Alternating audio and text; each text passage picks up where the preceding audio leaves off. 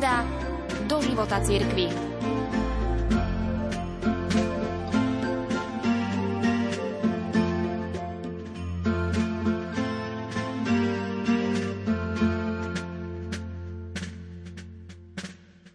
Emeritný prefekt Kongregácie pre náuku viery, kardinál Gerhard Müller, v júni predstavil knižnú novinku Benedikt šestnásty. deväť rokov v tieni pápeža.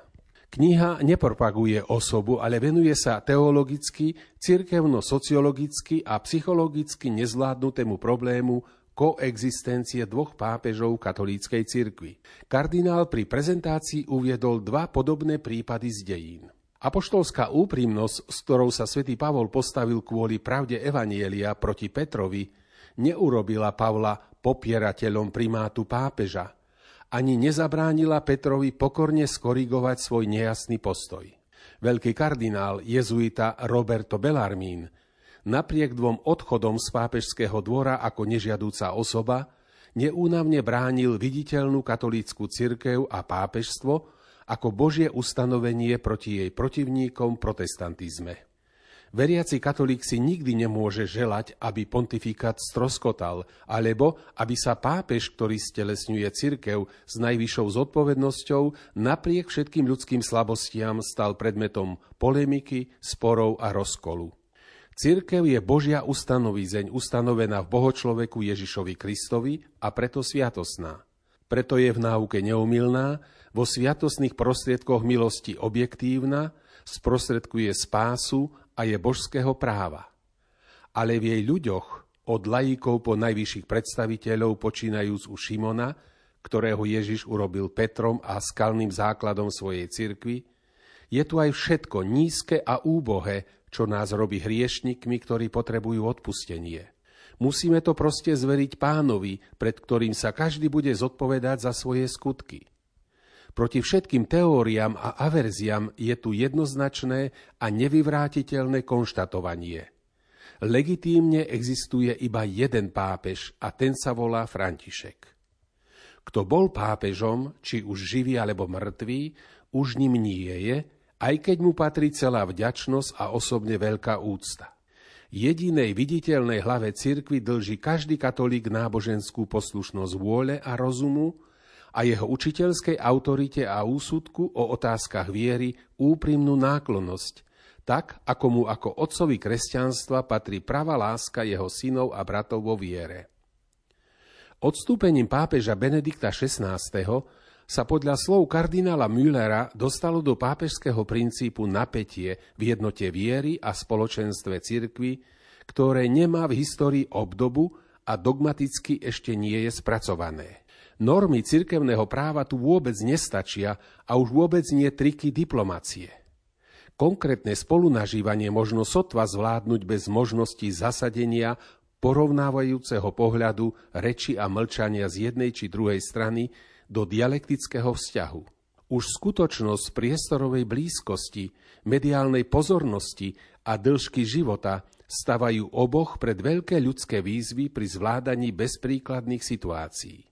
Pápež síce môže podľa cirkevného práva odstúpiť, stojí to však nevyrovnane popri skutočnosti, že podľa Božieho práva je ustanovený osobne Kristom, neviditeľnou, ale pravou hlavou cirkvi, za nástupcu svätého Petra a je jeho námestníkom v univerzálnej pastierskej službe. Ako viditeľná hlava cirkvi má plnú duchovnú právomoc, aby v spoločenstve so všetkými biskupmi viedol dom živého Boha. Preto pápež nikdy nie je iba biskupmi zvolený prezident zhromaždenia, ktorý by sa po určenej dobe v úrade alebo z vlastnej vôle mohol alebo mal stiahnuť na zaslúžený odpočinok. To zakazuje poslanie a plná moc vydávať svedectvo o Kristovi v slove hlásania viery až po smrť mučeníctva v nasledovaní trpiaceho a ukrižovaného Ježiša.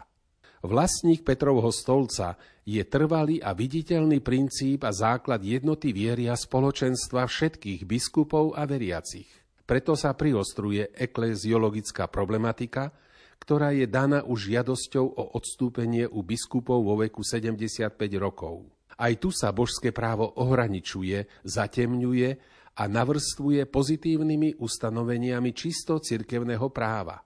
Napriek tomu viac ako u biskupa, ktorý po emeritovaní zostáva členom biskupského kolégia, je problematické, že pápež ako hlava a princíp jednoty sa síce formálne odstúpením znova stáva členom biskupského kolégia, ale v účinkujúcej spomienke a veľkej náklonnosti veriacich predsa ako si zostáva pápežom, a tak sa dojmu dvoch pápežov vyhnúť nedá. No už teologickou závažnosťou Josefa Ratzingera, ktorý ako známy profesor teológie, kardinál, prefekt kongregácie pre náuku viery a pápež, stál desaťročia v centre cirkevného života a rímskeho učiteľského úradu a zachovaním si pápežských insignií vznikol najmä v situácii zákonov globálnej mediálnej spoločnosti dojem polárneho dvojitého obsadenia vrcholného úradu katolíckej cirkvi.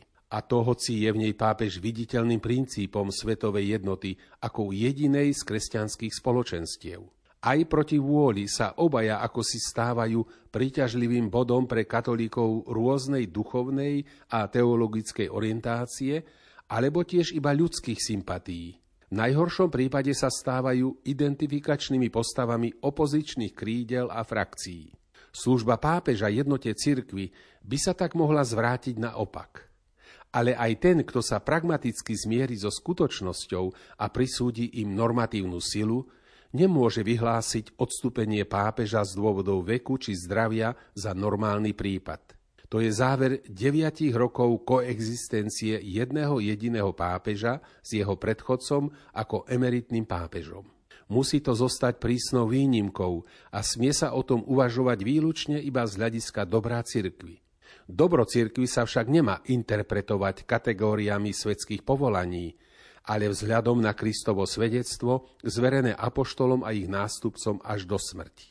Pri voľbe medzi Matejom a Jozefom Barzabášom za apoštola bolo to kritérium, že boli spolu s apoštolmi od verejného účinkovania Ježiša až po jeho nanebovstúpenie, aby vyvolený mohol byť svedkom skriesenia Ježiša.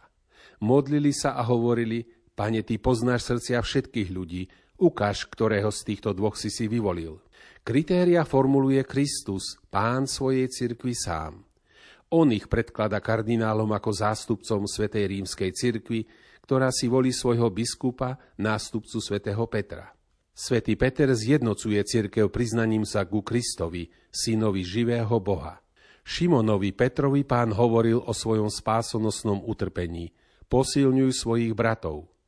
A vzkriesený pán odovzdáva pápežovi, ako kedysi Petrovi pri Tiberiackom jazere, pastierskú starostlivosť o všeobecnú cirkev trikrát opakovaným poverením: pás moje baránky, pás moje ovce. Napriek všetkým ľudským nedostatkom a chybám pápežov v minulosti a budúcnosti, ktoré ako úbohí hriešnici budú mať až do smrti, môžeme byť v Ríme a v Taliansku vďační, že Boh túto zem poctil tým, aby sa stala sídlom Petrovho stolca až do skončenia sveta.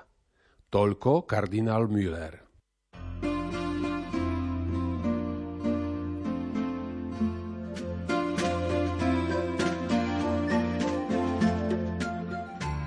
Sonda do života cirkvi.